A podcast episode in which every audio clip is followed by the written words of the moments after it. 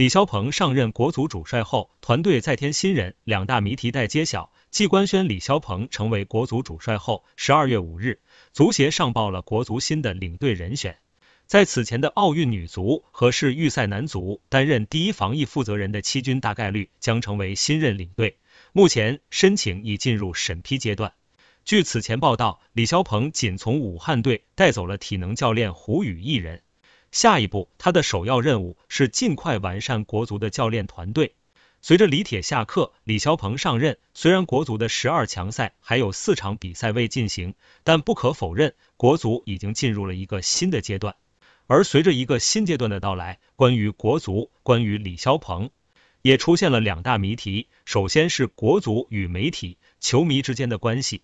众所周知，李铁在担任国足主帅期间，因言论问题引发了极大的争议，有媒体与李铁针锋相对，直戳痛点。这甚至成为导致李铁加速下课的催化剂。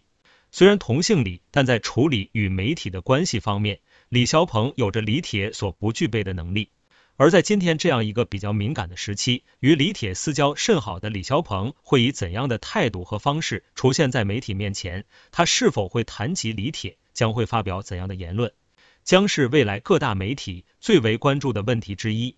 此外，由于国足已基本没有进军卡塔尔的可能，在没有太多成绩压力的前提下，在多名规划球员或许将无缘剩余比赛的情况下，李霄鹏的带队思路相较过去是否会产生变化，也将是未来的一大看点。